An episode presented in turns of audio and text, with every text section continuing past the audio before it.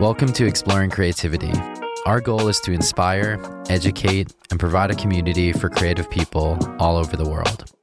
On this podcast, we explore a variety of topics with a multifaceted group of creative people. We explore these topics in hopes of broadening your perspective and giving you the tools you need to do your very best work. Today, I'm speaking with Matthew Genovese. Matthew is a producer and songwriter. Together, we explored how best to prepare for collaboration, recognizing what you're not good at, how perfectionism affects art, and so much more. It was a great conversation with a great friend, and I'm super excited for you to hear it. Hello. Um, well, it's good seeing you, man. Likewise. It's been a while. It has. It's been about uh, an hour and a half. An hour and a half or so. but before that, yeah, it has been a while. Um, we connected, I feel like in the beginning or middle of quarantine, like early quarantine. Yeah, we were definitely like in it. Yeah. I feel like if there's anything last year gave to us was it was in addition to all the terrible things, it was kind of time to focus, hone in, see what projects we wanted to work on, what we were about, you know, dive into a lot of existential questions of like what our purpose is and and how we like to do things. And Definitely. it was definitely that with you and it was really fun to do. Likewise. Um, okay, so here are the topics: uh, business savviness, creative potential, limits, discomfort, forms of a creative life, collaboration, feedback, the self, and language. Hmm. Which one pops out to you? Maybe limits. Okay, cool. Let's talk limits. So for me, limits, you know, what we've been talking about over the last few um, exploring creativity lives has been about how limits can empower the creative to do something maybe they've never done before, Mhm. or um, how they can stifle the creative by kind of blocking them and, and making it feel uh, too constrained. I'm wondering what your relationship is with limits and like how are you thinking about it in your creative processes? Uh, in a way, I kind of feel like my process limits myself in certain ways because I don't really use analog or, or soft synths or anything. Like I'm only using analog stuff. So it kind of makes me think out of the box a lot. And I think, uh, I think limits in a lot of ways are really good for creativity. They can be frustrating, but I think like if you're limited to a really minimal setup, you'll a may, might get a cool sound out of it, and b you'll learn how to use that setup really well. Mm. So you kind of learn a lot about you know the, the small amount of gear you have and how to use it. Um, Mm. Just but same with like if you're in limited to a certain kind of genre or like your label wants you to stay in a lane as an artist um or you want to stay in a lane as an artist uh i think as a producer when people come to me with like uh kind of almost like rules like they I don't want to do this and i you know i want my record to be like this and they like kind of have put these limits on on what they want to be i feel like it can be a good thing especially for me i feel like i uh have a way better understanding of where to go and in some way the more limits that an artist puts on me the the easier my job is Mm, interesting. Because, um, so you're saying, you know, limits help you learn more. If you have this box, you can kind of learn every edge and every corner and what the walls look like and how tall the ceilings are. You know, it, it- yeah you can kind of master forces that you- rather than like being trying to master everything all at once you know right. And have your limits changed over time? Like, has it always been the same type of limits? Um, yeah. How, how have they changed? I think they grow as you grow, even just in the Mm. sense like as you get better, you're able to do more things. So your limit kind of expands. Right. Doesn't mean that you don't have limits anymore, you know? You just kind of have a Right. limits. Yeah, that's cool. So it's like limits as this sort of boundary of your knowledge, even. There's a kind of a, there's, I guess, two limits here. There's the limits of like how much you actually know and are Yeah. capable of doing, and then limits of I know this much, but I'm only working with this much intentionally. Yeah. So you're, you're kind of saying both. Yeah. Um, but kind of as you expand the outer rim, the, or the, yeah, the outer rim, the inner rim expands as well with it. Yeah. Exactly. If somebody comes To me make and like, I want my record to sound like it was made in 1960, like in some ways it's limiting, but in another way, I'm like, oh, well, like these 200 other things that I thought maybe we could try, like I don't have to worry about those anymore. And like Right. immediately I can just focus on like one thing. Yeah. Yeah. Yeah. That, that, um, that focus on one thing definitely helps. It speeds things up and it allows you sort of that. I don't believe there's any perfect anything, but it allows you to like get closer to, to kind of realizing an idea rather than sort You of can having wrap your head around it. Yeah, exactly. Um, have limits worked the other way where they've kind of stifled you in any bit or with other artists? Uh, not so much. I feel like limits stifle you on like business side of stuff and like you know, where you are in your career or like, and maybe you're creatively there, but you're, you don't have the network of people or a team behind you, you know? So that's more that like we were talking skills versus sort of these imposed limitations. This is sort of like things you can't necessarily control. Yeah. Um, that are actually like the wall that you're hitting into. Yeah. And what has been the method of sort of navigating through that for you? Persistence. really? Yeah. uh, and, uh, yeah, just, I just try to really, um, find people that can take care of that for me.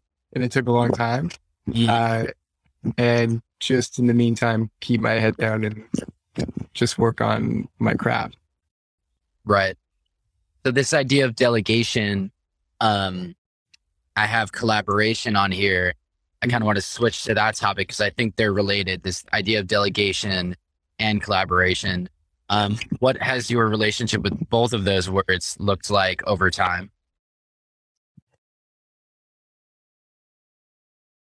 I feel like it helps. I, I'm somebody who does really well on, like, I can do a lot of things as a producer, and uh, if the more somebody tells me exactly what they want, like whether it's a label or a publisher or an artist or whoever, the better I can do, do my job.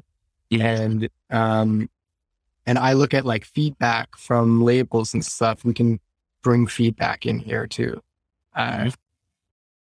i kind of look at feedback as a, as collaboration too i feel like Mm. Especially i work a lot on records my myself i'm playing everything mixing producing and so when i get feedback from artists or labels it kind of helps me a lot because sometimes i'm very uh I don't have as good of perspective at that point because I've just made this thing, you know, Right. and I got to Yeah. kind of have somebody be like, "Oh, this is great. Try this, this, or that," and immediately I'm like, "Oh, yeah, you know, is this good or is this not?" Like, you know, I find that uh, collaborating with people or or getting feedback with people uh, can help solidify that. Like, almost 100 percent of the time, all of the things that you're worried about, like nobody ever mentions. Right. you know? Yeah, it's interesting how collaboration, what you're saying here is like, well, one thing is that the clearer someone describes what it is that they want, the easier the collaborative process is, because then you kind of know where to slot in and how to shape what they're what they're looking for.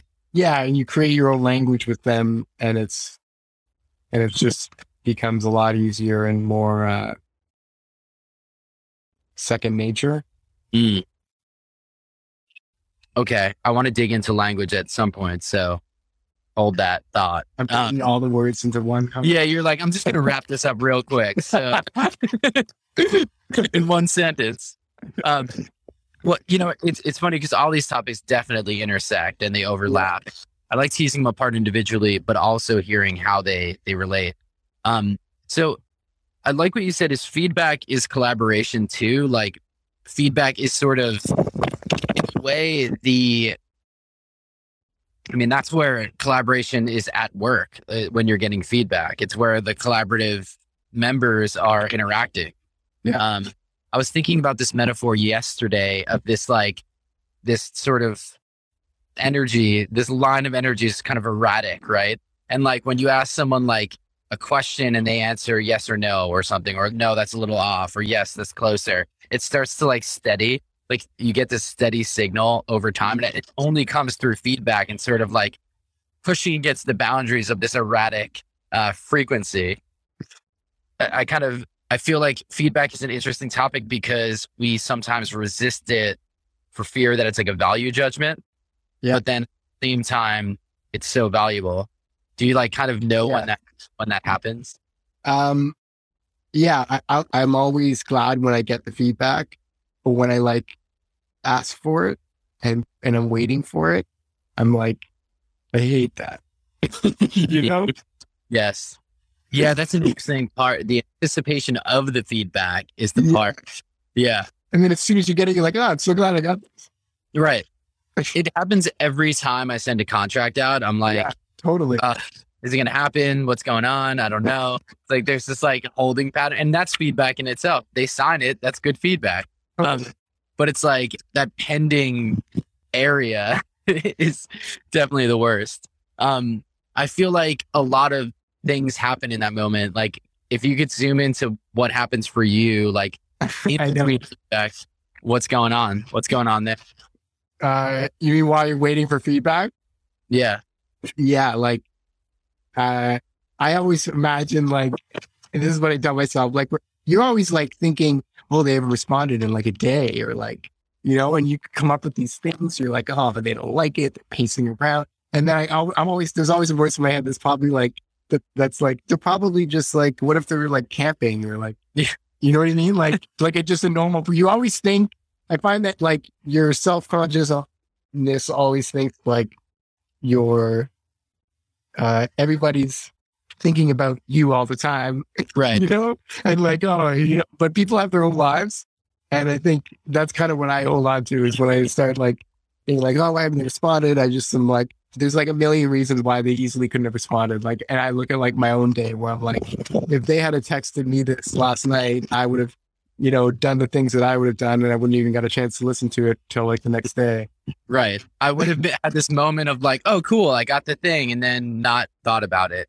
like, like a million other things would happen. um, I, I heard from someone a very long time ago, and it always stuck with me. Is like, if there's something that bothers you about someone else, like, where are you doing this in your own life?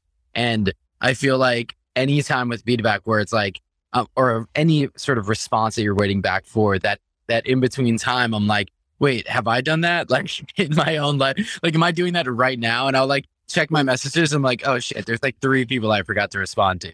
And it's like, I didn't do that intentionally. But yet, like what is happening to us, we're like, all right, like clearly they're just looking at my message, being Yeah, like, clearly I've done something wrong. so true. Um, but I like that that phase, that distinction of like, it's not just giving, getting feedback, but there's like that waiting for, which is like, Yeah. probably why people don't ask for feedback as much because like that phase sucks. Totally. Especially sometimes you want quick feedback from somebody, you know, you're like, hey, what do you think of this? I got handed in tonight. you know? Yeah. And then you don't hear back and you like, ah, Right. right. Do I hand it in? Yeah. Is it good? Is it bad? What, what is good and bad? It's hard hard to say. Um yeah, but that's a good point. You know, getting feedback, like when you get it, it's always really great. Yeah. Even if it's like not good, like even if it's like delivered poorly. in some way you're like, oh, now I know what's wrong with it and I can just Mm. fix it. And it's not a Right. big deal. Right. Rather Right. than just being like, what is wrong? I don't know. Yes. Um, and also you you mentioned the word language before, and it's like feedback kind of starts that uh, process of building language together. Because if they just say like, "Yeah, I think that's like not that good," or like it's too far from what I'm thinking, where maybe initially they said I want it to sound like cool, and then you give them something you think's cool, and they're like, oh, that's like a little bit more this instead of that. And you're like, oh, that's actually what they meant. And now like Yeah. you're kind of getting, you're building language together. Yeah, exactly. Great. Okay. I said it for you then. Building language. building let well let's talk about language then i mean you so i was excited to talk to you specifically because as a producer you're working with tons of different artists like people that are you know um folk singers to like rappers everything in between um if that's spectrum of of artistry sure um then like you know there's all different types of artists different configurations of groups different power dynamics um so to me, collaboration was an interesting topic because I'm wondering how do you even handle that amount of collaboration? Like, how do you set yourself up for all these different kinds of collaborations? Is there anything you do before the collaboration even starts? I definitely uh, put my mindset in. Like I listen to all those types of music regularly, but in my regular life, it's very shuffled, right? Uh, but if I know I'm doing a country record next week, I'm like gonna purposely when I'm in the car, if I'm gonna listen to music, it's gonna be country music. I'm gonna like Mm, get in that world. Um, and it's not like I have to rediscover it. Like I have all these songs in my library. I, like I said, I listen to all this types of music. Um, it's just about like kind of focusing in on uh, what I'm working on. yeah. I like jump around a lot. So when you're getting into that space, like what is the utility of it? Why not listen to something completely different or no music? All? do. Yeah. But uh, because usually, especially now, I find like nobody's coming to me being like, I just want a country record or like, I just Mhm. want to. It's, like- it's like always like, I want to do a pop record, but it's kind of like, you know, it- then they name some like old 80s bands or like some, you know, so it's always got like a twist. So I'm always kind of, uh, and, and I guess at some point I kind of decide if it's going to lean more, uh, one way or the other. And, and like, is it going to be 2021 pop with like a touch of 80s? Or is it going to be like super hardcore 80s with a touch of 2021 pop? Uh, Mhm. and so at some point I decide that. So I, I do listen to different things and I do like when, especially when I'm mixing, obviously I'll check, you know, the top 10 songs or whatever it is. And, and they're all different genres or whatever and just Right. kind of breeze through in terms of that. But yeah, I try to get into the world of whatever I'm doing, especially if an artist gives me like records or artists they really like. Because if. I'm like through that, I can figure out what they think is cool. Right.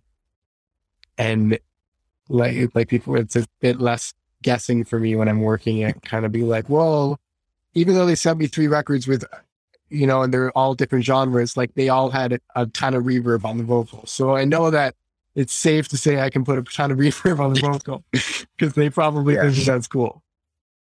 Right. Got it. And you know, it's interesting what you said. Um, Christian and I, uh, Christian's the co-writer of the future book, um, and that I'm working on, and that all these interviews are going to be a part of.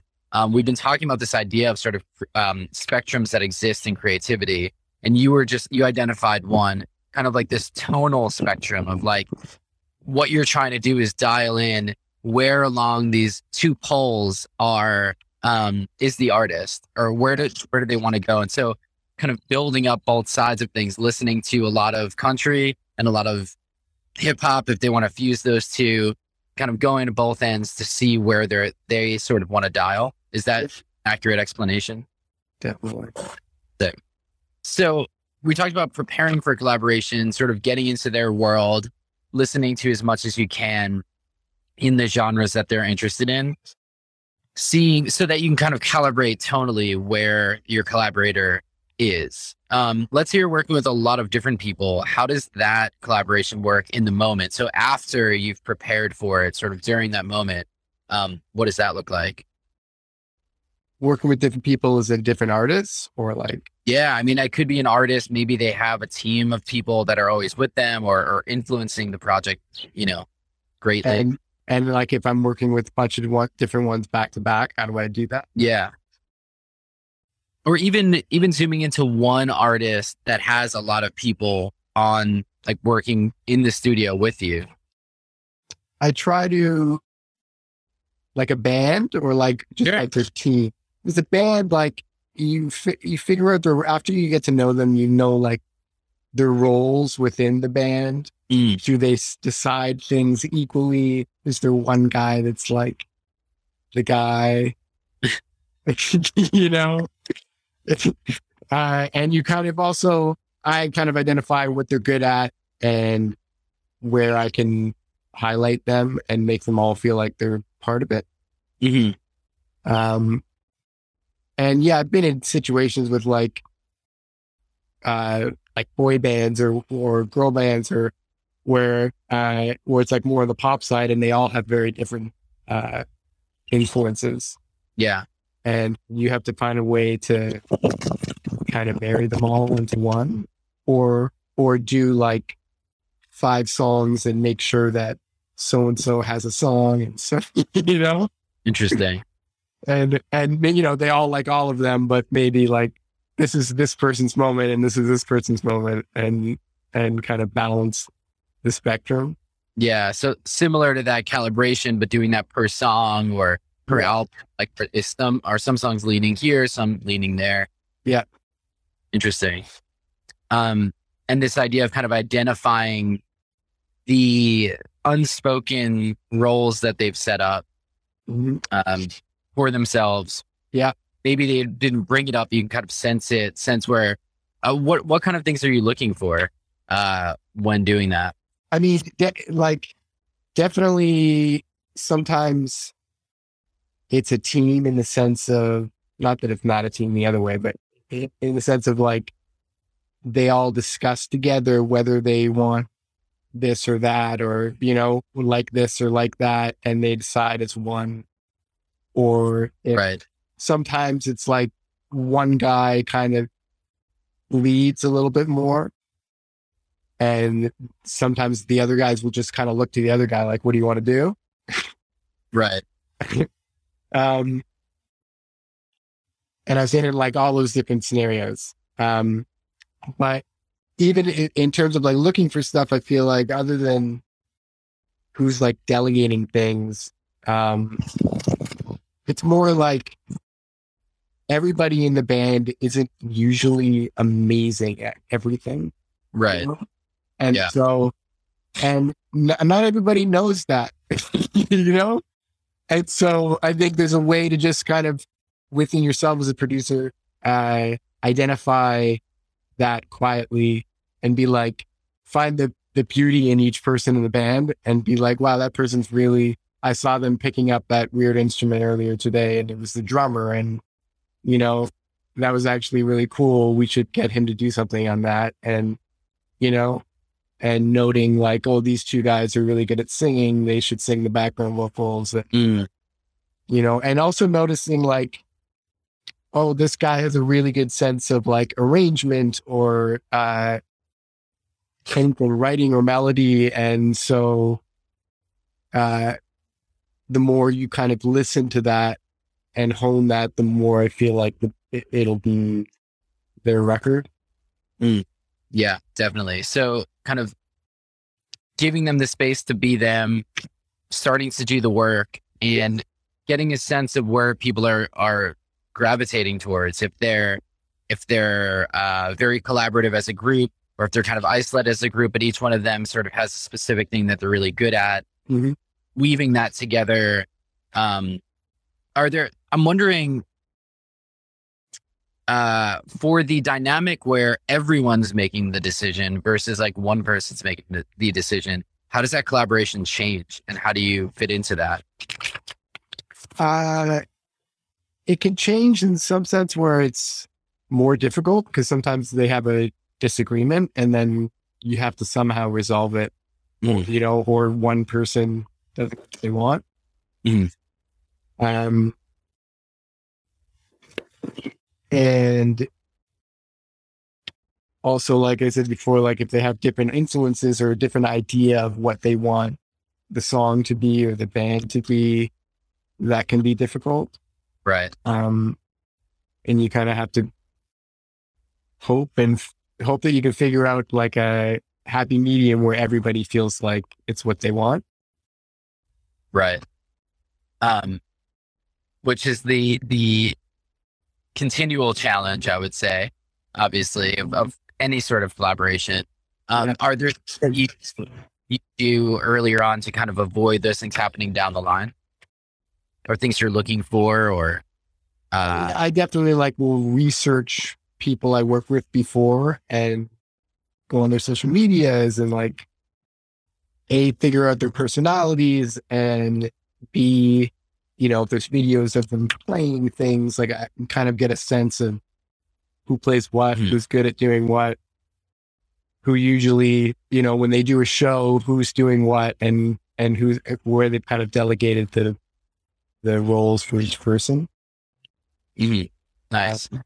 I like and, how and maybe Oh, I'll sorry. set up like in the studio like s- stations for people where it's like I know the bass player plays synths and stuff live, so maybe I make like a little setup where he has his bass, but there's also a bunch of synths there, and so when they walk in, it's it's in a way that they're used to collaborating, you know, and working in. Right. So, uh, one, I've always admired how you do this research before working with artists, that you don't just dive in and sort of figure it out, but you're like, you're going in with some information, uh, Yeah. way using that. Yeah, because I don't, I don't ever make like beats or anything like that. So, Hmm. uh, so I just make stuff on the spot with people, and and so ha- doing my research like helps that a lot, you know. Otherwise, like I'm really like, oh hi, my name's Matt. Ten minutes later, I'm writing your album. you know, I gotta like at least know, uh, have some background for myself. Uh, Yeah. Of uh, where they go. And then when I'm like doing things live, they can give me direct feedback and and I can pare it down that way, you know. But at least I have like a ballpark of where to start. Like if Right. they love 80s, I don't want to come in with like a country western rare, you know. Right. Like Yeah. so, what do you want to do? They're like? Yeah, I Right. have to be like, okay, the first thing I'm going to do is like on a synth or something, you know. Right, right. Um, so in a way, you're kind of set, like you're doing the research to then identify limits, uh, to kind of shape the environments Nice, do the best work. definitely. Collaborate, just, how you just did that. yeah. Language, feedback. Yeah, you forgot the feedback though, and then when they're Well, in the room, Yes. Well, so when they're in the room, collaborative feedback and develop our own language. Well, that, but it, you did actually say the word language and feedback. So, uh, you you said feedback in terms of like now when they're in the room and they're giving me feedback on something, like it Yeah. kind of makes feedback better. If they're in Yeah. an environment feel safe, you understand where they're coming from already. And And I've started in a place where they like are like, oh, okay, this could be like a good, this could be a good session, rather than me like starting something way off. And even if I kind of understand what they're doing ten minutes later and it's fine, they didn't have that initial like the first thing I played. They're like, oh, okay, this is going to be cool. I find that when people Yeah. are more positive about things, they they give feedback, and it's like, it's like, oh yeah, and try this. What if we try? You know, rather than like, uh, Yeah. maybe we should try doing something else, or like, you know, Right. That's that's a really good distinction of feedback because there's like the excited version of feedback where it's more play based. It's Yeah. more experimental, more like what can be done instead of like I'm tearing down this building that this person just set up. yeah, exactly. Like really scary, like one piece at a time. That uh environment so the creation of a sort of that safe space, that environment, that uh under shared understanding allows for them to feel safe to give feedback.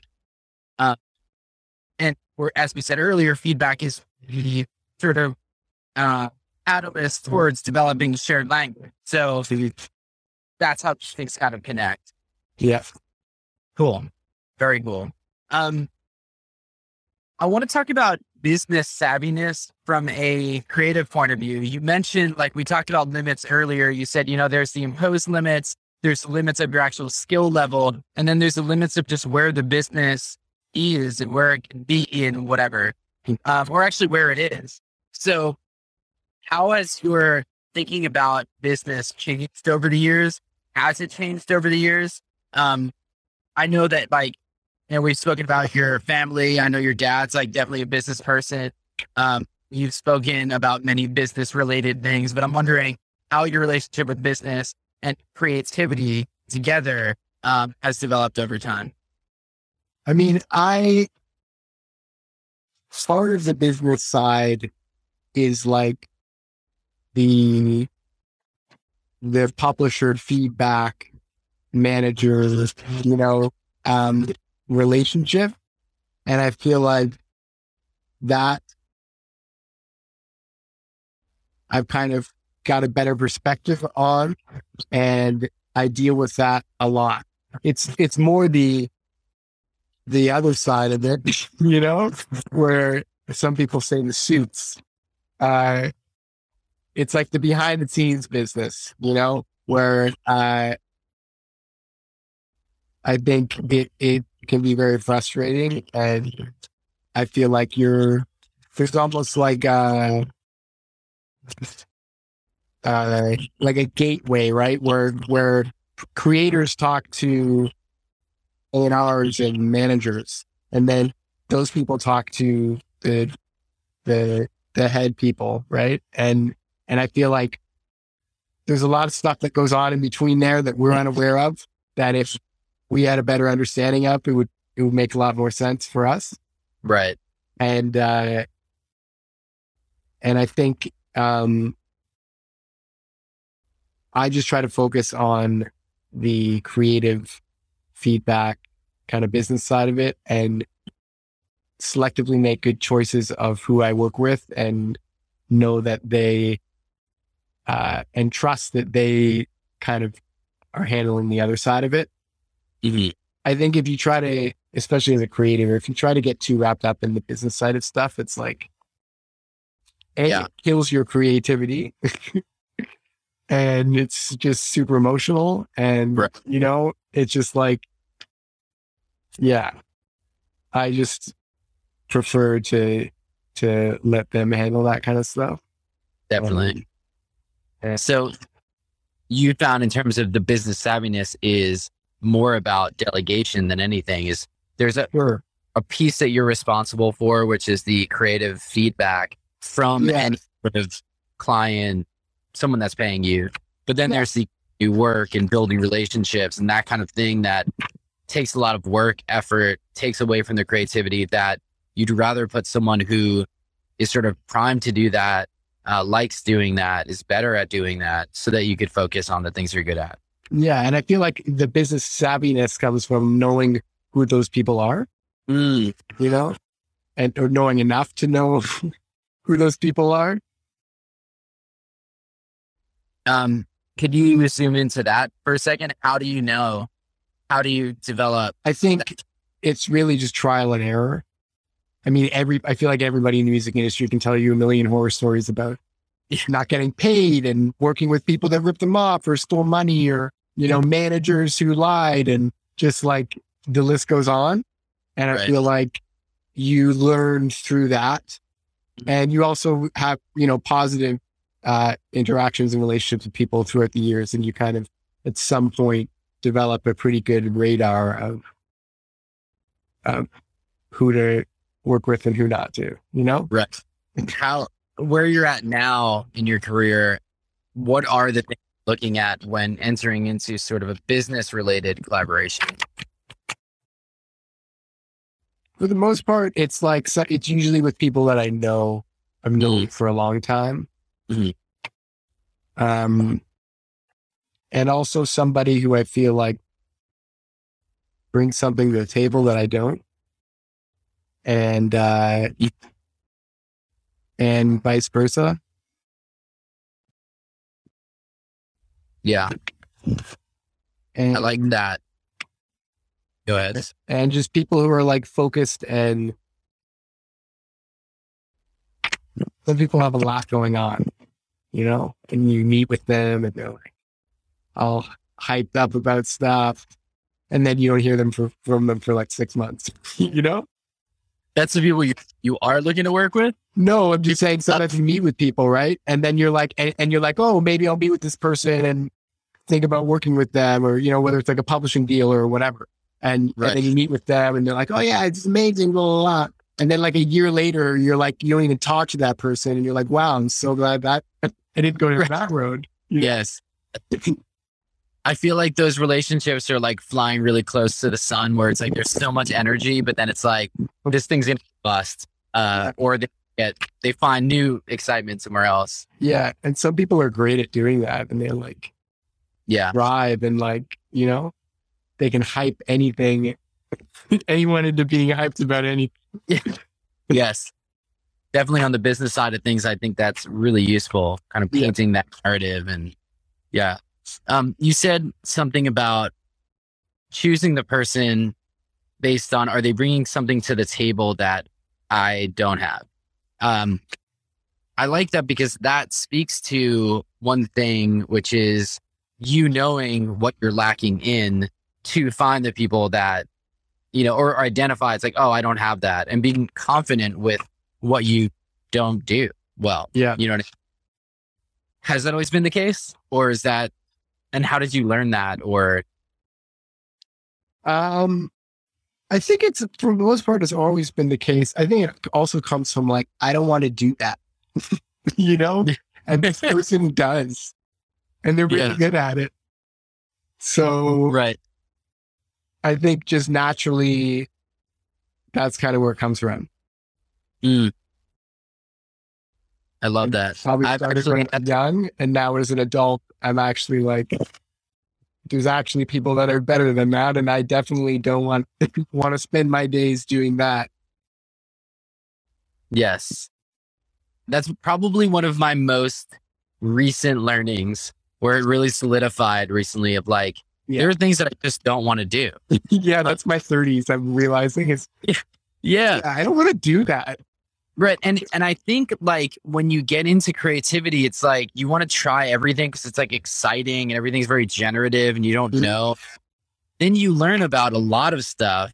And there's this kind of like cross intersection points. I don't know what the word is, but like there's a point where you're like, okay, I know all this stuff and I know it needs to be done, but like I really only like doing this little piece. And then it's this relationship for me anyway with like, is this being lazy because I'm not doing all this stuff? Or like, is it actually being really smart because other people, like you said, who want to do that part are now doing that part? Yeah. Have you had a similar kind of uh struggle? Definitely. And I had a struggle like too because I have I'm like a, a perfectionist and and I have a hard time like letting go of things and delegating like can you tune this vocal to like an assistant or something right and then in my mind I'm like oh, if it's not Right. I'm exactly right I'm just gonna have to go through it again and tune it so I might as well like just do it now and the time me worrying about it I could just be done and tune Right. Right. um, but I think also the more work you get, the more like you're like, okay, this is one thing for me to say that about like this one song, but if I got to do that 50 times a week or something, you know, Right. That at some point it's like I, I am not spending three days of my week tuning vocals. And it, it speaks to this idea of like, where are you most valuable? Like maybe you're good at tuning, vo- maybe you're great at tuning vocals, but you don't like it. It's like, are you more valuable there? Like, would, do you want to be a vocal tuner? you know, or exactly. Be more valuable, you know, doing the research on the artist, setting up the environment, making them comfortable.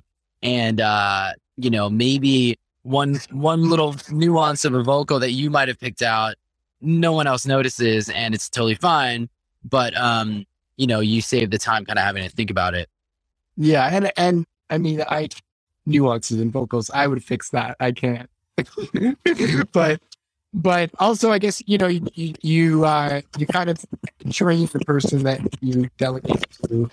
Um, Yeah, delegation, man. That's definitely been a thing. And it's difficult because you have to get enough work to be able to delegate, but then you also have to get like psychologically in the place where you can delegate. It's sort of a two part thing. Um, and I know like playing in bands, it's natural that you're delegating. You're not playing drums and bass and guitar and singing. Like you're most likely have chosen a role. And I know you grew up playing music in bands and I did as well. And so like that was sort of my earliest delegation experience. Um, on the business, what is that? What, what did that experience look like for you? Early delegation. Um, um, it was really just finding people. It was like I had I have a lawyer that's really good that I had when uh when I was a artist and I was like 16. Um and they're in Nashville and I had a couple lawyers in between that at some point when I stopped being an artist and I was a producer. I had a couple lawyers in LA and then I eventually came full circle and uh went back to that lawyer. mm. And and like I said before, now it's somebody like I've worked with for like 15 years. wow. So I have like a relationship with those that that, that company, I know, you know, 15 years of their track record in my books Right. in terms of like, are they trustworthy? Uh, you know, um, and uh, yeah, and still, I don't have a manager, so I just manage everything still, um, Mm. and kind of deal with my schedule. And so with my publisher, I've I've I've met with so many publishers for so long, and held off, and I just never felt like anybody got me. You know, like all the things that we talked about when we did, you know, the whole analog digital read sign thing. Um, and I just felt like nobody got it enough to to really like help launch it. And then uh and I ended up signing a publishing deal with a producer that produced me when I was an artist when I was like 17 or something. And Yeah. like again, somebody I I worked with for like I've known for 15 years, you know, and it kind of come, came full circle. And I tried a bunch of stuff out in between that. Uh, but that's how it's all. It seems to be working for me. Yeah. So these long term relationships are sort of playing, paying off, I guess you could say. I don't really like to say that about relationships. They're they're coming full circle. And, you know, that to me speaks to a lot of things, but in terms of collaboration and in terms of business savviness, I feel like it's often overlooked, but these relationships that you're building, the long ones, tend to have the most uh, benefit in Definitely. so many different ways, not just business, but also life and personal, Yeah. you know, personal things. Um, you said the word trustworthy. Um, and then I was just thinking about how that word means like worthy of trust. Like they are worthy, like that like you're bestowing it upon them. um, what about those people made you uh, feel like they're worthy of bestowing trust upon them?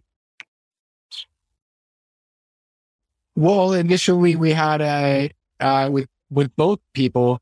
Initially, I worked with them as an artist, Mhm. and I worked with a lot of people after them, Mm. and had a lot of different experiences. And after like 15 years of perspective of working with them and other people, you, uh, especially as a young artist when I was like 16, and now I'm like a, a 32 year old producer, and like I'm almost like on the other side of it now, and have this very different perspective where I'm doing, you know, I'm producing people now, whereas before I was the artist.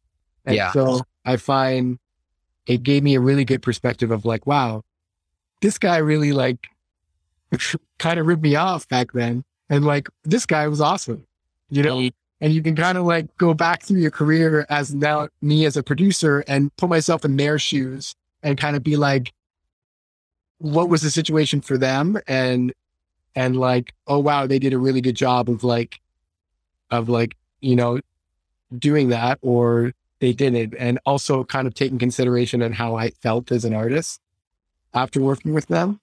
Right. Um,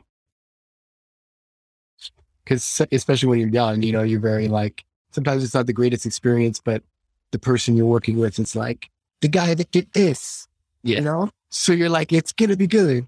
And you're like, you know, and then 30 years later, 15 years later, you don't, you don't give a shit what the, that person Right. did. And you just remember like, I didn't like doing that. I love that.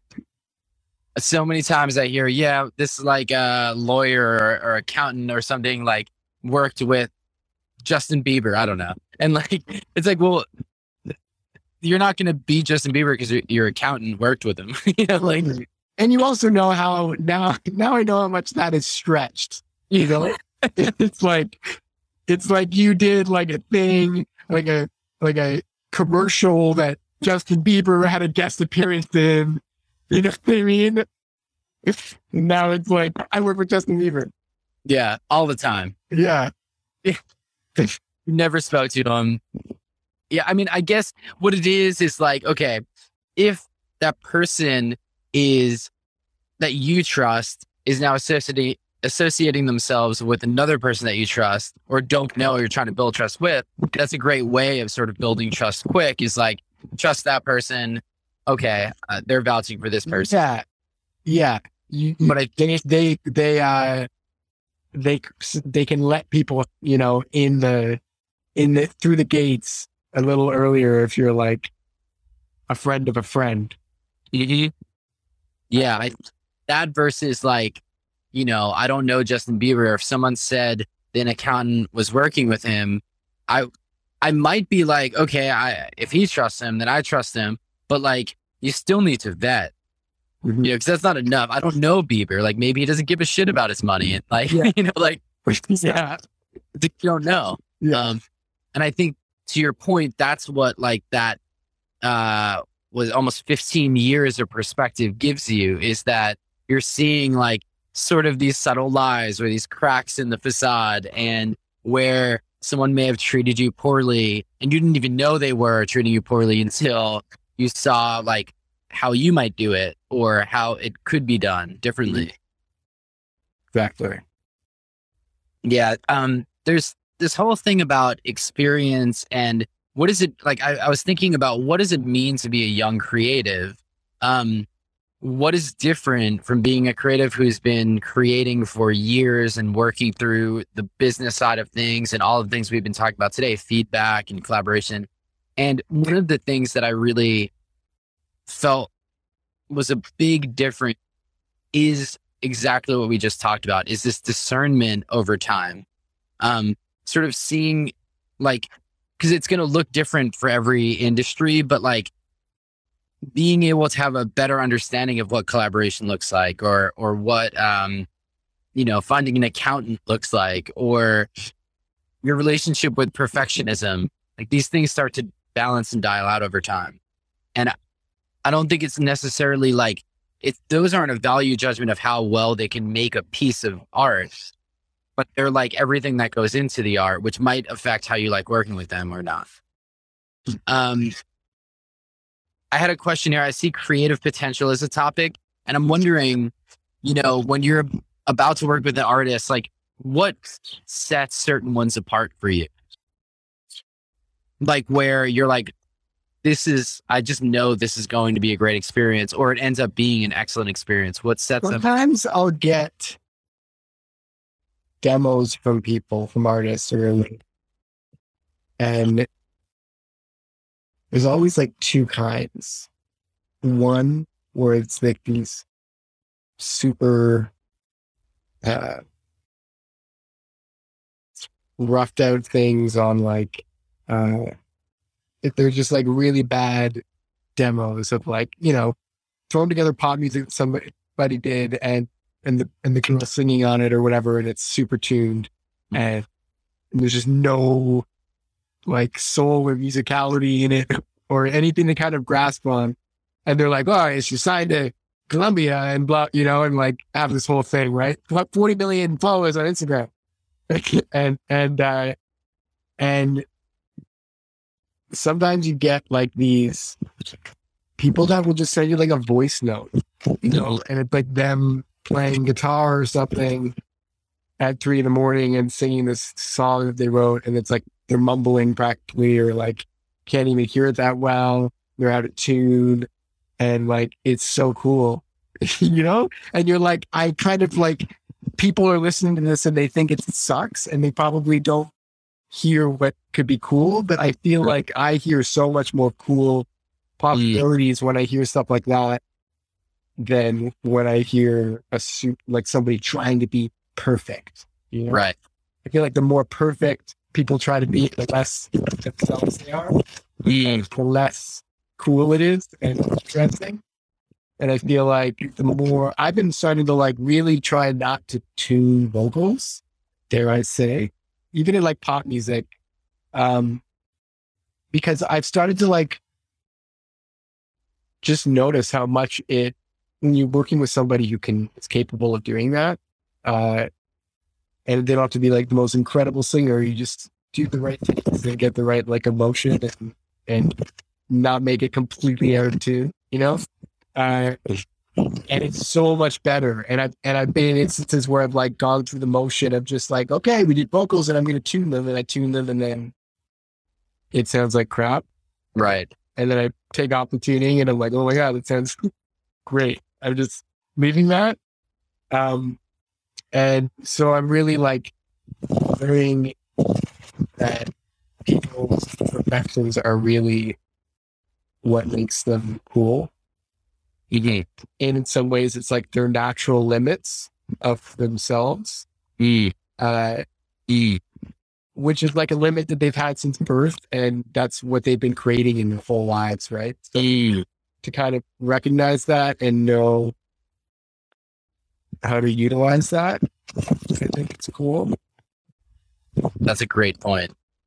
And and when they're like, yeah, when they're just like basic demos and just super stripped out, I feel like you can imagine more about like what you should do production wise and where it could go. And when it's just like this cookie cutter like karaoke sounding backing track, you know, you're like, and even if they're like, don't ignore the progress for the the production and just do whatever, you know, you can already Yeah. tell like the whole process of them even writing this and making this was like very we're writing a pop song and it's going to be Right. Right. They're already on this path of like perfection. yeah, Whereas, it's trying to write a pop song instead of a, a song for that artist. right. Right. May or may not be. A good or bad song. It's just that song that's pop Yeah. or sounds pop. Um, yeah. I think people are not, back in the day, technology like stopped. Uh, you, you couldn't perfect people. So I feel like people had a innate ability to recognize uh, or not recognize people's imperfections. And Mm. that's kind of what made it cool you listen like a Cranberries record or something. Like she's not in tune all the time, but like it's so perfect, it's amazing. Like perfect. Right. You know, like I and and then I think people tuned everything and and labels and especially like just non creative people got very used to hearing things like perfect. And when Mhm. it's not, they think it's not. You know, whereas back in the day it was. And and uh I think it's starting to get a little better, but um but yeah, I think it's a bit like recognizing people's imperfections and and the weird kind of projects that I get and people that send me like just ideas that they had at 3 a.m. and they're like themselves on piano or something. It's just so much more them and Right. and you're able, it's kind of allowing collaboration by giving you something that's as much them and as vulnerable as possible and as open as possible to interpretation.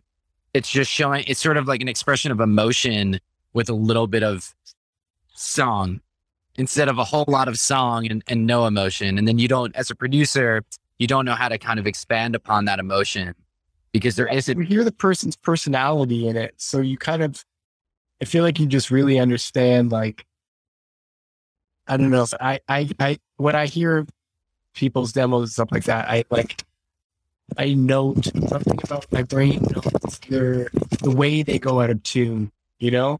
And I'm like, is that cool? Mm, Because maybe that's cool. Yeah. Uh, Is that like the new friend. Yeah, it's like, like they may have they may have made a mistake in the second verse and they're just a voice note, right? And like played a wrong chord, and I'm like, maybe that's cool, or like maybe it's a different wrong chord, but but doing something weird there is cool, or you know, Mhm. the the imperfections also I feel like give you like happy accidents in that sense, right? Right.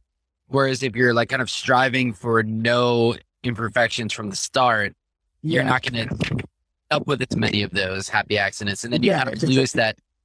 If it's like a one bar guitar loop that somebody perfected and then just copy and paste it. like that's what it's going to be for four minutes while the person sings. But if this person played guitar while they sing it and it's like a full four minute take, like there Mm. could be something at three minutes and 30 seconds where they like didn't hit a string or something. And you're like, oh my God, you should do that every time. Right. Right. Oh, here we go. Here's Christian. How can we make the process bring out the personality of the artist instead of slowly filtering out that which makes them original in the first place? I think just ignore what other people do. I think a lot of people like start creating and they listen to other people's songs and then they'll be like, I want to write a song like this song. And they'll like Mm. maybe make a drum beat like that or like, you know, and and try to use that as a launching point. And I feel like sometimes that that uh limits you and it's hard to do by yourself. I feel like if you if you're in a room with somebody who can like watch you do your thing, or like if you're some people aren't like are never going to be that vulnerable where they're going to be able to do their thing while somebody's watching. So maybe just uh, record a voice note or something and send it. Um, I feel like that and listening to older records that were not able, they weren't able to perfect everything, you know, like the Cranberries or whoever, you know, where it's like those those records had so much personality, and I think, I think I struggled a lot as an artist because everybody would always say like, "What do you what do you have to say?" Like, if you're an artist, you have to, you know, or like, "Who are you?" or like, "What?" They they would ask these weird questions, and I would never know how to answer them, and and I feel like there isn't really like an answer to those questions. You just like the more that you worry about those questions, the less yourself you are.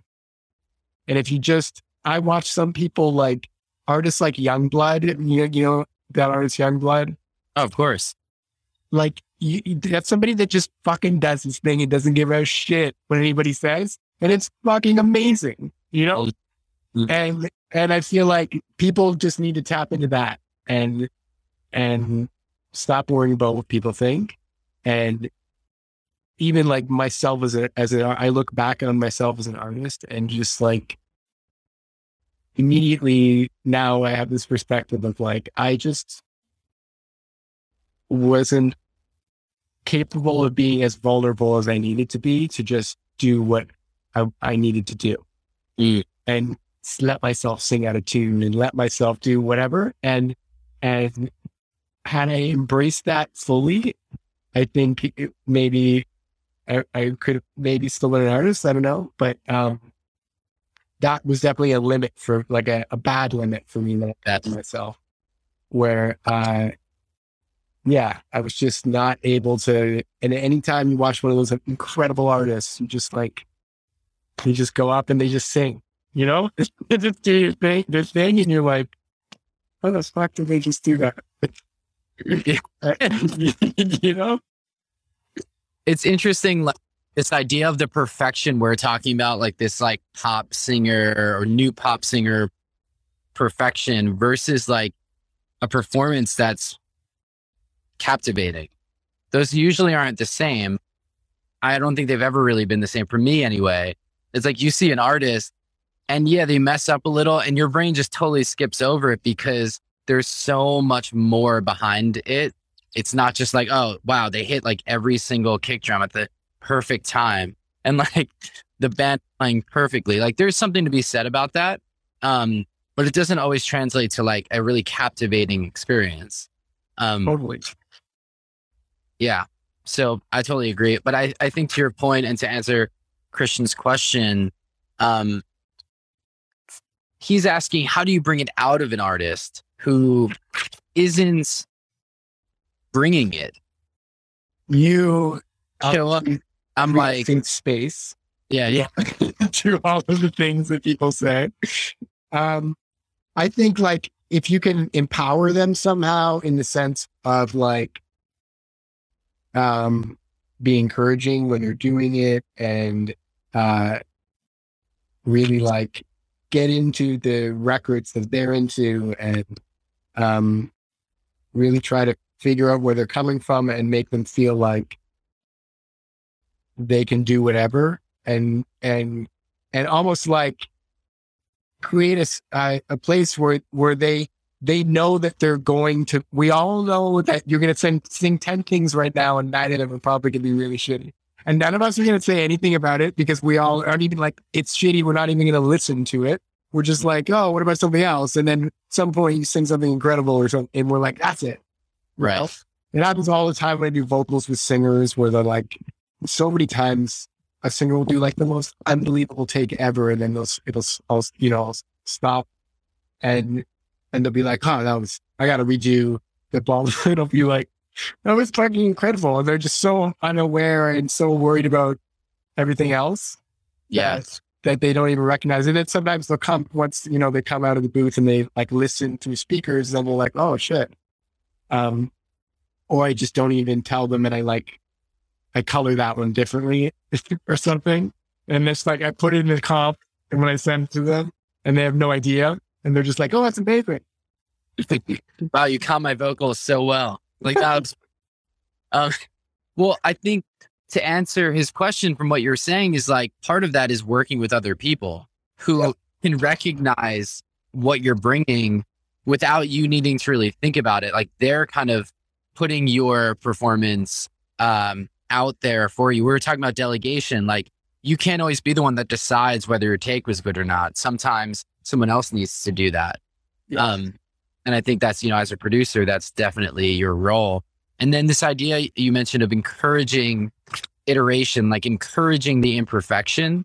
Um, I'm wondering how you go about that personally. That's a, it's a very selfish question because uh, like working with people that really like to like really have perfect takes and every that needs to be perfect the first time or it's unlistenable and whatever. Like, how do you kind of navigate that where there's just such a discomfort to um, not hearing something back perfectly instead of pursuing more iteration? Like, where do you dial in iteration? You know, like, I think uh, if they want it to be perfect, I think that people's idea of perfect is a lot more perfect than they think perfect should not. You know what I mean? And and I think if, if an artist is really concerned about things being perfect, I just ensure them that it will be, and they're going to get a bounce before anybody else hears it, right? And Right. and so they can decide before anybody hears anything, and and if there are like imperfections that I think are really good, I nine times out of ten I just note those myself, and uh, when I put the final thing together, I put those in. And nine times out of ten, they they think it's perfect. right. And had I had I done what they think was perfect at the time, it would have been very like cookie cutter and and uh, have less, you know, emotion in it. Um, Yeah. and sometimes not. But I and that's why like I don't like to if people are just super cautious about it being perfect, I think the more that you mention imperfections, even if you're like, that's gonna be really cool, then they stress out about it. And they're like, Right. wants me to hold this note out if, you know, and I'm flat the whole time. And my record's gonna sound awful. Yeah. Um, that's that's a great point. You're kind of adding doubt, or people, if they're so on the end uh, at this end of the spectrum where they feel like everything needs to be perfect, and you're adding like, Unnecessary, yeah, doubt. yeah, right, or, or it's not unnecessary, but it becomes unproductive. Yeah. Like now they're just freaked out because they're like, oh no, is it all of it's gonna sound bad? Like, are the drums fucking off and like, Yeah, maybe they don't even understand. They just think like maybe I'm not even gonna tune things or perfect things or, you know, even though I'm like well aware that that's what they want me to deliver. right. And that's what I'll do. Uh, Brian says, been totally guilty of pointing out a sweet imperfection to the artist. All they wanted from that point on. Oh, okay. That could be the worst. yeah. Or, or you pointed out and they're incapable of doing it now because they're like trying to do it. Yeah. you know? Right. And then they're overthinking it. It was just like this thing that they were doing every time naturally. And now all of a sudden, when you try to focus in on it, they're like, yeah, that's, I mean, that because it immediately switches over to this like production and perfection mode where yeah. like that's not where artistry is really. Yeah. Like the producer, the engineer should be in production and um, perfection mode. Like in a way, now that I'm thinking about this more, it's like you should trust that their taste should lead to uh, a certain level of perfect, and you should just fully embrace your artist side and like have an idea of what you think is good and what you like, but know that like engineers is going to be worried about that anyway. You yeah. know, like if you guys align on taste, and that's sort of to relate it back to your earlier point about finding the right people. Well, if you find the right collaborators and you, as an artist, you're assessing taste as one of those um, attributes, then you should just trust like they'll get there. Yeah. But it never happens. So speaking of ideals. Um, so forms of a creative life. Uh, I don't know why I have this one. I, I just added it. I think, well, you've experienced two different forms, right? You've been artist, now you're producer. Mm-hmm. That's all you've ever done in your whole life. That's it. It's minimized down to these two moments. um, but like people live totally different kinds of creative lives. There's people that are just like nine to five and then they're going into record. There's people that are devoting their whole life to, to artistry everything in between. Um, what have some forms of the creative experience have you seen, and how does it affect uh, the types of collaborations you're having, if it does at all? Um, in terms of my own experience, and then how I that informs. I yeah, there's kind of two ways you could look at it. Yeah, how does your experience having different create creative lives affect it? But also when you're working with people, are, is that something you're even digging into. I know, like for you and I, when we were collaborating, it was about figuring out where did you come from? What was your path? How can I kind of help you get to that next stage?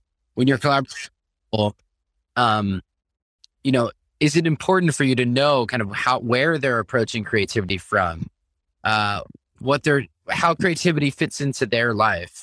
Yeah, definitely. I think um, some people are are like engulfed in it, you know? Like I'm somebody like that where like all I think about all the time when I'm not recording, I'm like online looking for gear and like researching about old gear or like learning about gear I already have and how to use it. I'm just like always, it's my whole life. Uh, some artists are like that. Some are not. Some are like, the whole thing is being the artist, which includes like Instagram and and all of those things, right? And music is just one of those things. And some people are like their whole life is all all that. Um and so I've definitely noticed that and and I think another thing uh in terms of my own experience and when I work with people, um, I find my own experience as an artist comes in handy a lot, both creatively and like business side, because uh, like I've been on the other side of the glass in the booth, and I know mm. I know what what to say and what not to say to make people self conscious or not, or you know, uh, and um, and I know kind of business wise how to handle things and what made, when I was an artist, you know, what made me uncomfortable or not um, trust the person or think that they were ripping me off or, you know, I think it helps a lot in terms of how I communicate with people. And, mm. um, and yeah, it just gives you a perspective of kind of where they're coming from. And and I was an artist like my full life growing up. So people that I work with are like in their early twenties or their teens. Right. So I was like an artist at their age doing what they're doing. So it was very much like I was in their shoes at one point.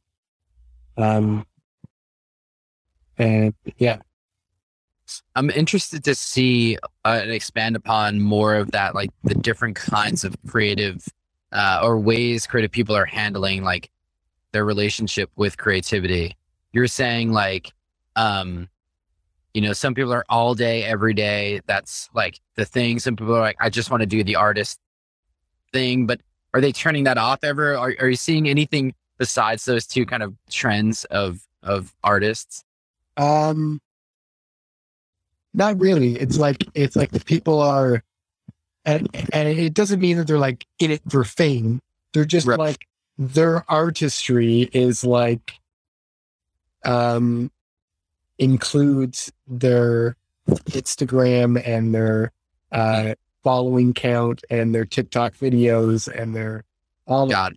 right. And so their daily uh, what they delegate their time to during the day is like Instagram and TikTok, and they're not sitting and playing guitar for 16 hours a day. You know, they're not like recording on Logic for 10 hours a day, like and staying till three in the morning making demos and stuff. Like they're not right. that stuff.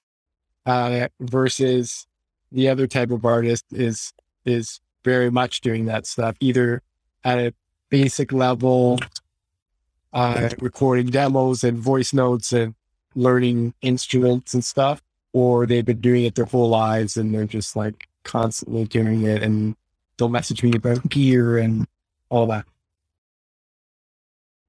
I'm very interested to see like, does it make a difference?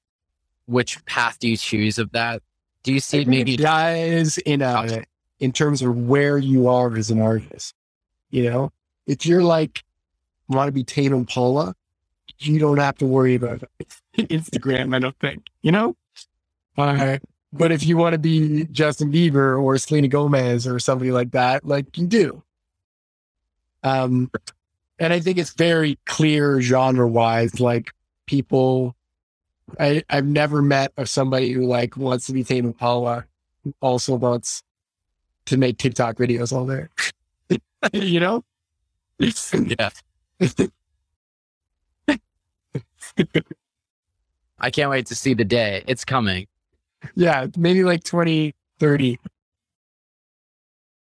Yeah, 20. Oh, I thought you were going to say 20, 30 years from now. I'm like 20, 30 days from now.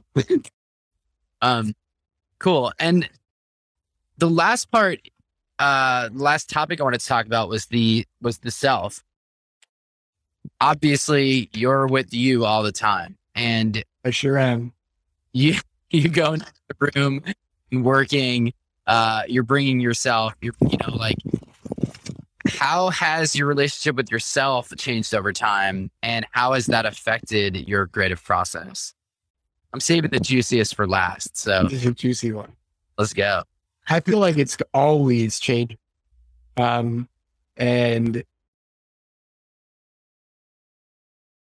I think I'm always real reevaluating things um, because what I thought five years ago or a year ago or a week ago or a day ago, it's not necessarily what I think now, you know? Maybe, but it, it's not always. Right. Um, so, um, and I think I'm getting a lot better at, like we talked about earlier, like learning when to delegate things and who to delegate them to. And being a lot more conscious of my time. Um, and a big one, which you said was knowing what I don't want to do. Yeah. And what I do want to do is mm. a big one.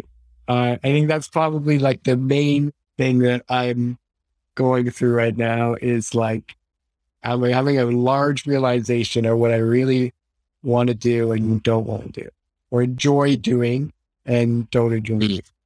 And the more I define that in my work, the way the more ha- like I'm way more happy That's, that's, I like this topic because it relates to what you were saying earlier about that big question, like, who are you? What are you trying to Yeah. do?